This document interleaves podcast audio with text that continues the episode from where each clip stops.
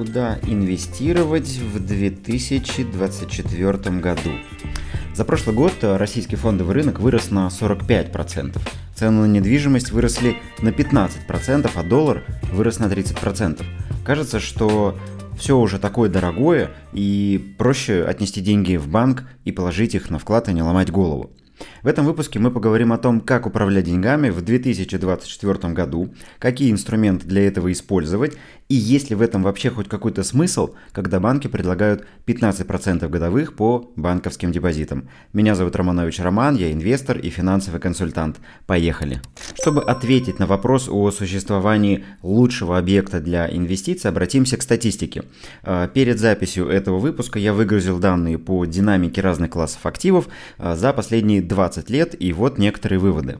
Фондовый рынок – это самый доходный инструмент на длинном горизонте. Индексы Московской биржи и S&P 500 полной доходности за 20 лет показали близкие результаты около 16% годовых у обоих индексов. Здесь важно отметить, что результаты приведены к рублевой доходности, то есть в результатах американского индекса S&P 500 дополнительно учтен э, курс рубля. Однако в сравнении за 10 лет американский рынок опередил российский почти в два раза. 24 годовых у S&P 500 против 14% годовых у индекса московской биржи. Но на коротких горизонтах фондовый рынок вполне себе может проиграть другим классам активов, и это нормально. Например, за 5 лет динамика цен на недвижимость в России оказалась лучше в сравнении с динамикой российского фондового рынка. Цены на квартиры в этот период росли темпами 16% годовых, а индекс Мосбиржи 13% годовых. Однако на длинных горизонтах у недвижимости далеко не все так хорошо, и она проиграла фондовому рынку и за 20 лет, и за 10 лет,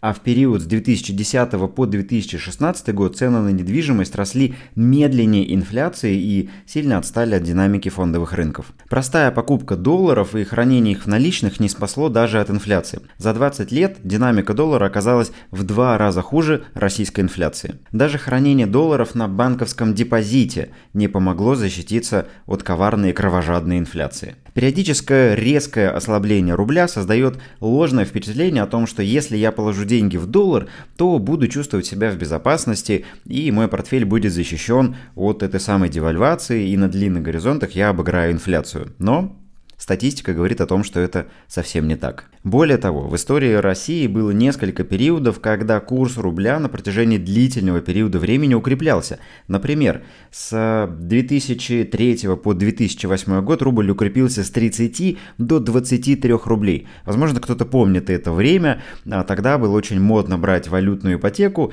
и те, кто брали эту самую валютную ипотеку, думали, что они сейчас всех переиграют, потому что с каждым месяцем платеж по их ипотеке становился становился меньше, потому что курс доллара к рублю падал. Но наступил 2008 год, и валютные ипотечики столкнулись с, мягко скажем, непредвиденными обстоятельствами, и их платеж вместо того, чтобы падать, вырос в два раза. Или, например, период с 2016 по 2018 год, когда рубль укрепился с 73 до 56 рублей за доллар. Государственные облигации принесли больший доход в сравнении с корпоративными облигациями и обогнали инфляцию на 20-летнем горизонте. С облигациями вообще интересная история.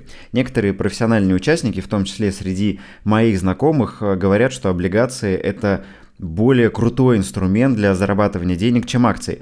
Я сначала не понимал, почему это так, особенно когда был начинающим инвестором, но со временем я понял весь секрет, потому что облигации это более понятный с точки зрения прогнозирования движения цены инструмент. И если вы знаете, как пользоваться изменением ставок, как зарабатывать на вот этих колебаниях цен облигаций, вы можете делать намного большие деньги, чем на акциях. Ну и отличные возможности для покупки облигаций открывались для инвесторов в 2020 и 2022 годах, когда цены на облигации сильно отклонялись от ключевой ставки, то есть ключевая ставка была стабильной, стоимость облигаций падала под влиянием каких-то внешних или геополитических рисков, например, в 2020 году это был ковид, в 2022 году это было начало всем известных событий в феврале 2022 года. Поэтому в такие моменты, если вы видите резкое расхождение стоимости облигаций и ключевой ставки, ну, вы должны знать, как правильно себя повести и не бояться, потому что в будущем правильно принятое решение принесет вам очень хорошую доходность при очень малом и контролируемом риске. Золото по итогам 20 лет в пересчете на рубли показало сопоставимый результат с фондовым рынком. Представляете, 14% годовых. Однако с 2014 по 2016 год золото показало затяжное падение и цены упали за этот период на 25% от пиковых значений 2014 года. В итоге мы видим, что какой-то волшебной таблетки, которая спасла бы наш портфель и избавила бы нас от задачи там что-то думать, искать какие-то подходящие инструменты, ее просто не существует. И главное в управлении капиталом – это правильное распределение активов в портфеле и совершение правильных действий в правильное время. Понимаю, звучит немного по-капитански, но на эту тему есть специальные исследования. В период потерянного десятилетия с 2000 по 2010 год инвестиционный фонд CGM Focus Fund рос темпами почти 18% годовых. То есть, представляете, индекс S&P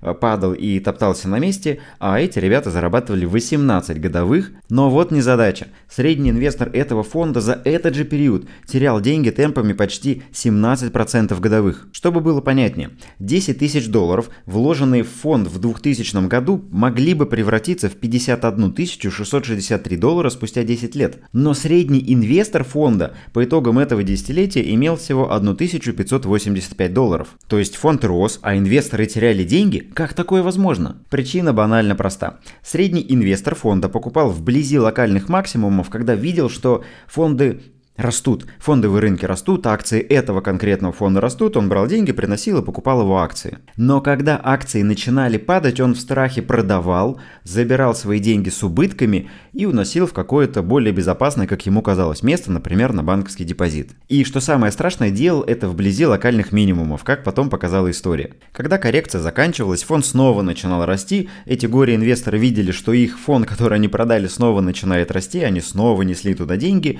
но потом когда настигала очередная коррекция, они в панике распродавали с убытком свои акции и снова убегали во что-то, как им казалось, более защитное. Ну и в итоге эта попытка выбрать лучший момент для входа и выхода, она заканчивалась плохо, и инвесторы конечном итоге теряли деньги. В целом, все подобные исследования доказывают, что инвесторы склонны к излишнему пессимизму в годы слабости фондовых рынков и к излишнему оптимизму в периоды его роста. Например, в 2020 и 2021 году число инвестиционных гуру, в том числе на российском фондовом рынке, кратно выросло вслед за тем, как рос фондовый рынок. В погоне за растущими акциями начинающие инвесторы брали кредиты в надежде заработать еще больше денег, покупали э, все, о чем им рассказывали где-то в Ютубе, в Телеграм-каналах или о чем им рассказывали брокеры, в надежде на то, что вот-вот они станут миллионерами, потому что какая-нибудь компания покорит космос и ее акции взлетят в небеса. Но при этом они все совершенно не думали о рисках. Действительно, зачем? Рынок же всегда растет.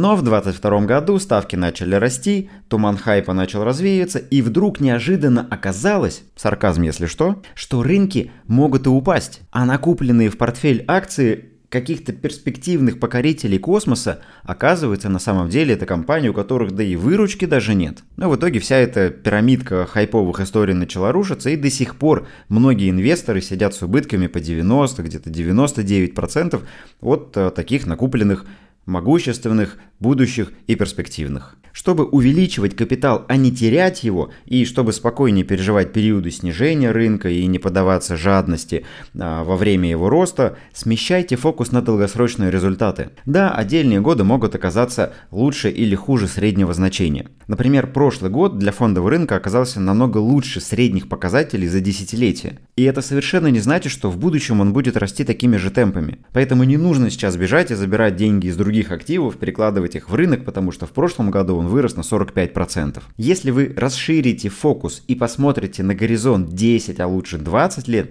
то вы увидите, что ваши результаты максимально усреднятся и с вероятностью 99% окажутся где-то на уровне средних. Поэтому при выборе инвестиционных инструментов ориентируйтесь именно на средние показатели. При этом в истории финансовых рынков бывают периоды, когда некоторые инструменты отклоняются от своих средних значений и по доходности, и по стоимости. И вот эти как раз периоды нужно уметь правильно использовать, нужно уметь их интерпретировать. Для этого нужен некий опыт работы со статистикой. Да банально можно посмотреть историю, разложить доходность инструментов по годам, посмотреть периоды, вывести среднее значение и понять, насколько текущая оценка рынка высокая или низкая относительно ее средних. Ну и вот как раз сейчас примерно такой период мы проходим, когда целый ряд активов отклонились от своих средних значений, и вот на что мы с клиентами делаем фокус в 2024 году. Все инструменты далее будут ранжированы по уровню риска. Во-первых, если вы консервативный инвестор, то для вас э, лучшее время для открытия банковского депозита. Средняя доходность вкладов за последние 13 лет составляла 8% годовых. Сейчас же крупные банки предлагают депозиты с доходностью до 15 годовых, но здесь важно помнить, что чем выше срок, тем меньше будет доходность, потому что банки понимают, что ключевая ставка на таком уровне долго не продержится. Рано или поздно Центробанк начнет ее понижать, и привлекать им длинные деньги по высокой ставке невыгодно, поэтому они предлагают высокую ставку на короткий срок, но если срок вклада длинный, то ставка будет уже не такой привлекательной. Кстати, вот небольшой лайфхак для вкладчиков. Самые выгодные условия, как уже сказал, а, банки предлагают по коротким вкладам, а если вам нужен длинный вклад, то самые выгодные условия будут по тем вкладам, которые нельзя пополнить, нельзя частично снять и по которым проценты выплачиваются в конце срока. Но если вдруг вам понадобятся деньги и вы будете расторгать этот депозит, то вам вернут их по вкладке до востребования, которая, как правило, близка к нулю. Чтобы иметь возможность забрать часть денег и не терять накопленной доходности, разбейте один вклад на несколько. Таким образом, если вам понадобится не вся сумма, а лишь ее часть, вы сможете закрыть один или два вклада, а остальные остальные останутся работать. Например, если у вас есть свободный миллион рублей, распределите его на 10 депозитов по 100 тысяч рублей, и если в какой-то момент, в течение года или двух, на который вы откроете вклад, вам понадобится 200 тысяч рублей, вы закроете 2 вклада, а 8 вкладов у вас продолжат работать и продолжат приносить вам выгодные проценты. Еще один инструмент для консервативных инвесторов, готовых впустить в свою жизнь немного риска. А, это облигации. И в отличие от вкладов, а, в которых высокая ставка предлагается на короткий срок, в облигациях эту высокую ставку можно зафиксировать на более длинный срок, и год, и 3, и 5, и так далее. Но важно понимать, что облигации это все-таки биржевой инструмент, он не застрахован, у него нет вот этой системы страхования вкладов, а по нему есть а, некоторая волатильность, потому что стоимость облигаций может колебаться, и вы это должны понимать. Но если вы выбираете качественного эмитента, покупаете его с определенным сроком погашения, погашением, вы можете быть практически уверены в том, что к этому сроку погашения облигация погасится, вы вернете назад свои деньги по номинальной стоимости и в течение периода будете получать какой-то конкретный процент, который будет вам заранее известен. И вот несколько примеров, на которые можно обратить внимание. Облигации Делимобиля с погашением в мае 2026 года, доходность к погашению 15,6% годовых, выплата купона 4 раза в год. Облигации ЛСР с погашением в мае 2026 года, доходность к погашению 15,2 годовых и выплаты купонов также 4 раза в год. Облигации ВУШ с погашением в июле 2026 года, доходность к погашению 15,1 годовых и выплаты купонов также 4 раза в год. Если готовы принять на себя более высокие риски, то можно посмотреть что-то из э, так называемых высокодоходных облигаций. Там э, ставки доходности могут доходить и до 17% годовых, но важно понимать, что это все-таки более рисковая история и вероятность дефолта в этих облигациях намного выше, чем в тех, которые я упомянул в примере выше. Ну и еще одно важное отличие облигаций. В отличие от вкладов, продажа облигаций раньше срока погашения не ведет вас к потере накопленного дохода. То есть есть вы купили облигацию, держите ее месяц, держите ее 6 месяцев, за все время владения вы получаете так называемый накопленный купонный доход, и в периоды купонных выплат этот купон вам выплачивается на счет. То есть если вам нужно забрать деньги, то покупатель, которому вы продадите эти облигации, он будет э, вынужден заплатить вам этот самый накопленный купонный доход, и вы не потеряете доходность за время удержания этой облигации. Это большой плюс облигаций в сравнении с депозитами. Ну и сейчас на фоне высокой ключевой ставки стоимость большинства облигаций упала, но в этом году, как ожидается, Банк России начнет понижать ключевую ставку, след за понижением ключевой ставки начнут расти цены на облигации и дополнительно к доходности э, в виде купонов вы можете заработать еще на этом ценовом движении. Так что облигации это весьма интересный инструмент, но имеет уже более высокий риск в сравнении с банковскими депозитами. Конечно, нужно продолжать инвестировать в российский фондовый рынок. Несмотря на рост по итогам 2023 года на 45%, большинство российских компаний остаются дешевыми не только в сравнении с мировыми аналогами, но и в сравнении с собственными средними ценами за 5 лет. Один из главных драйверов для российского рынка в 2024 году – это дивиденды и смена юрисдикции для российских компаний, зарегистрированных сейчас где-то за рубежом, так называемая редомицеляция. Мы с клиентами до сих пор покупаем акции с дисконтом под скорый переезд в Россию, а дисконты составляют от 20 до 50%. Например, на прошлой неделе мы покупали акции Яндекса по 1600 рублей за штуку, хотя на бирже он стоит 2800. Также мы покупали Тиньков по 2300, Циан по 515, X5 Retail Group по 1600, ну и также иногда встречаются другие компании, ну, в общем, в целом дисконт от 20 до 50% эти сделки до сих пор живут, до сих пор работают, но идея уже постепенно подходит а, к своему завершению, потому что все больше компаний заявляют о готовности переезда и о готовности смены иностранной юрисдикции на российскую. Когда эта процедура закончится, то таких идей уже не будет и возможности купить эти бумаги с дисконтом инвесторы потеряют. Для дивидендной доходности стоит обратить внимание на бумаги Лукойла с ожидаемой див доходностью 17 годовых на ближайший год, а также выше 15% могут заплатить а, по акциям Сургутнефтегаза, Росагра, ЕМС и Россетей Московского региона.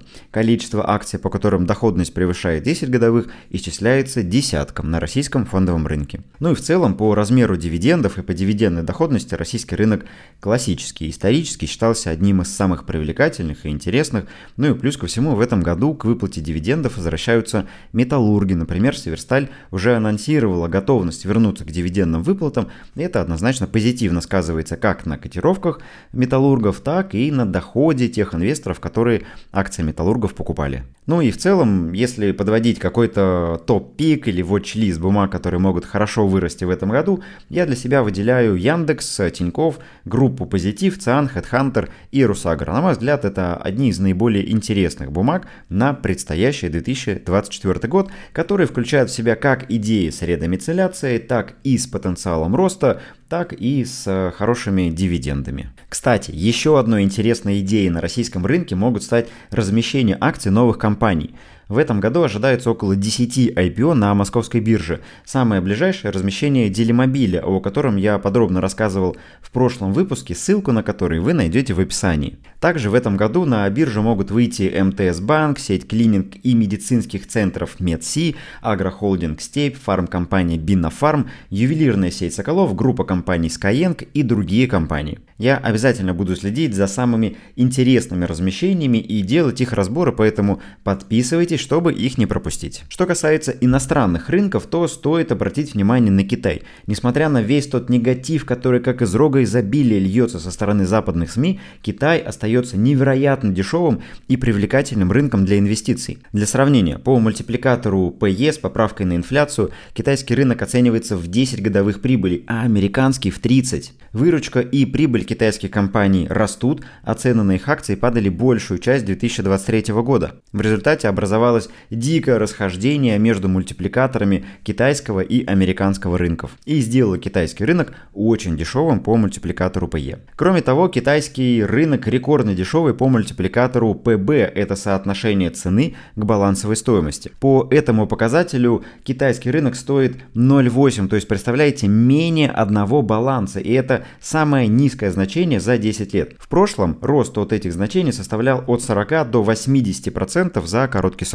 Поэтому для инвесторов, выбирающих качественные активы, покупка китайского рынка выглядит привлекательной идеей в 2024 году. Кстати, распиаренная в последнее время Индия оценивается уже дороже американского рынка и в три раза дороже китайского, так что будьте аккуратнее. Ну и лично я в этом году обхожу американские и европейские рынки из-за их переоценки по мультипликаторам, слишком высоких, э, скажем так, показателей ценовых в, в отрыве от фундаментальных и экономических показателей, при этом используя какие-то отдельные точечные идеи на этих рынках, но широким фронтом в индексы Европы или Соединенных Штатов я не захожу и пока не планирую этого делать а, до момента начала снижения цикла ставки в Соединенных Штатах. Кстати, отдельные точечные идеи мы используем в инвест-клубе а, с ребятами и регулярно обсуждаем их на инвест-планерках, которые проходят у нас каждую неделю. Также в 2024 году могут быть интересны венчурные сделки.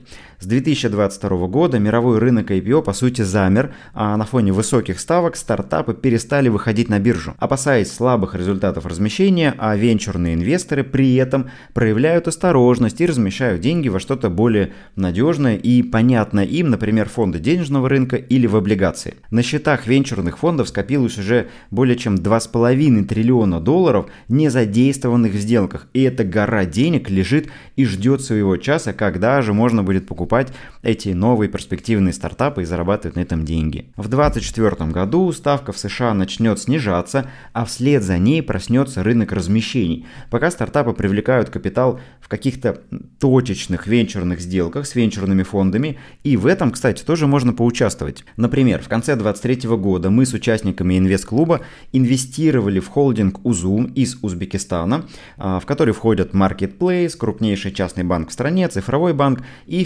финтех-сервисы для бизнеса и простых людей. В декабре к команде холдинга присоединился бывший топ-менеджер Тинькофф банка Оливер Хьюз, и компания планирует провести IPO в Соединенных Штатах во второй половине вот этого уже 2024 года, и ожидаемая прибыль этой сделки может составить 200-300%. То есть мы покупаем компанию в ходе венчурных инвестиций до момента выхода на IPO, потом компания проводит IPO, и на этой разнице цен мы как раз и планируем зарабатывать. Такие сделки сейчас тоже актуальны, мы тоже в них участвуем, тоже а, делаю их обзор для ребят из моего инвест-клуба, ну, поэтому, если вам интересно, можете заглянуть в описание, там подробно есть о том, как к этому присоединиться. Ну, и еще одна идея, доступная инвесторам из России, которая тоже будет актуальна в 2024 году, это краудлендинговые платформы. На фоне роста ключевой ставки стоимость займов для бизнеса выросла, и следом а, выросла доходность в краудлендинге. Например, мой портфель в а, платформе JetLand показывает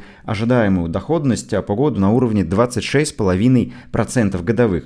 У меня настроено автоинвестирование по сбалансированной стратегии, и сейчас в моем портфеле 89 займов с разным рейтингом надежности. Риски здесь, конечно, выше э, в сравнении с рынком облигаций, да чего ж там стоит, намного выше э, в сравнении с рынком облигаций, да и ликвидность заметно хуже, но есть значительные плюсы. Во-первых, э, это все-таки не биржевой инструмент, а 2022 год и время, когда активы на бирже и торги были остановлены, и доступ к биржевым активам был, по сути, заморожен, наличие вот такого небиржевого актива, к которому есть хоть какой-то доступ, оно очень ценно и несет в себе огромный плюс. Поэтому Использование такого доходного и не связанного с фондовым рынком инструмента, на мой взгляд, очень важно в портфеле, учитывая то, что мы пережили в 2022 году. Ну и также ставка доходности, она все-таки три раза превышает средний уровень инфляции за 10 лет, и пока такая возможность есть, ее, на мой взгляд,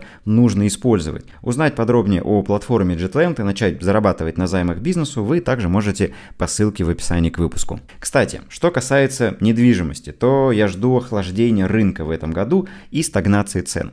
Летом, скорее всего, отменят льготную ипотеку, которая на протяжении последних двух лет была по сути драйвером рынка недвижимости в России. В дополнение к этому банки уже сейчас ужесточают правила и условия выдачи ипотечных кредитов, а рыночная ставка по ипотеке ну, в среднем около 15% годовых. Это прям такая, считается, хорошая ставка. Есть банки, которые и по 20 годовых а, выдают ипотеку. Если это не льготная ипотека, а на обычных, скажем так, рыночных условиях. Поэтому при такой высокой ставке брать ипотеку я думаю, большинству вкладчиков будет сложно, поэтому это будет ограничивать рынок в условиях отмены льготной ипотеки. При этом инвестиции в отдельные объекты, в отдельный проект, они по-прежнему будут оставаться интересными, но это будет интересно и доходно для тех, кто этим профессионально занимается. То есть те, кто профессионально ищут недвижимость, вкладывают в объекты, например, переделывают их под студии, переделывают их под апартаменты или еще под что-то, вот они будут зарабатывать.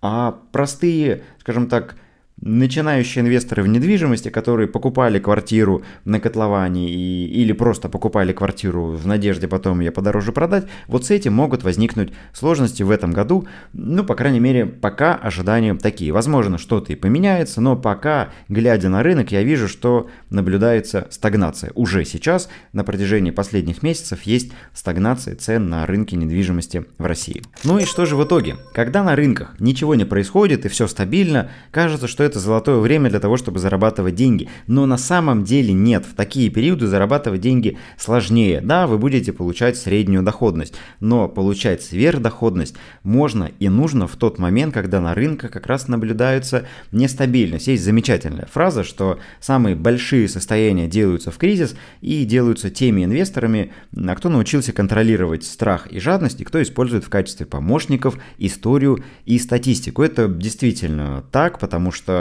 глядя на средние значения, глядя на историю, глядя на то, как раньше рынок себя в подобные периоды вел, мы получаем огромную базу знаний для принятия инвестиционных решений. И вот особенно важно научиться работать со страхом и с жадностью и совершать правильные сделки в правильное время, как я говорил а, выше, рассказывая об исследовании а, инвесторов а, в CGM Focus Fund, которые теряли деньги в растущем фонде. Но для того, чтобы этого избежать, нужно к этому как-то прийти. Да? Для большинства начинающих инвесторов уследить за всеми идеями на рынке, разобраться во всех инструментах практически невозможно. Это очень сложно. Пока ты изучаешь один инструмент, появляется сразу несколько новых, других, которые кажутся еще более привлекательными, и вот так вот пытаешься с одного на другой прыгать. Решить эту задачу может окружение практикующих инвесторов, которые уже в этом варятся, которые уже знают, которые мониторят эти инструменты. И как раз таким окружением э, я и окружил себя в своем инвестиционном клубе. А, мы с ребятами регулярно встречаемся. Каждую неделю на планерках я рассказываю о том, что происходит на рынках. Я делюсь своим взглядом на рынок. А, кто-то, пробуя разные инструменты, узнавая о чем-то новом, рассказывает об этом, делится с другими участниками клуба. Мы регулярно разбираем нововведения в законах, налоговые вопросы, налоговую оптимизацию и так далее. То есть мы постоянно в коннекте и Каждую неделю встречаемся, плюс у нас есть чат в Телеграм, плюс у меня есть образовательная платформа, где загружены уроки по личным финансам, по управлению портфелем, по работе всех инструментов. Это все есть, это все уже работает. Так что если вы давно хотели оказаться в таком правильном окружении для развития а, навыков инвестирования, сейчас самое время это сделать. Переходите на сайт клуба по ссылке в описании, выбирайте удобный формат подписки и увидимся в клубе. Если выпуск был для вас полезным, поставьте оценку, напишите комментарий и поделитесь им с друзьями. Это повысит уровень финансовой грамотности в стране. Увидимся в следующих выпусках. Удачных вам инвестиций и пока. Baby.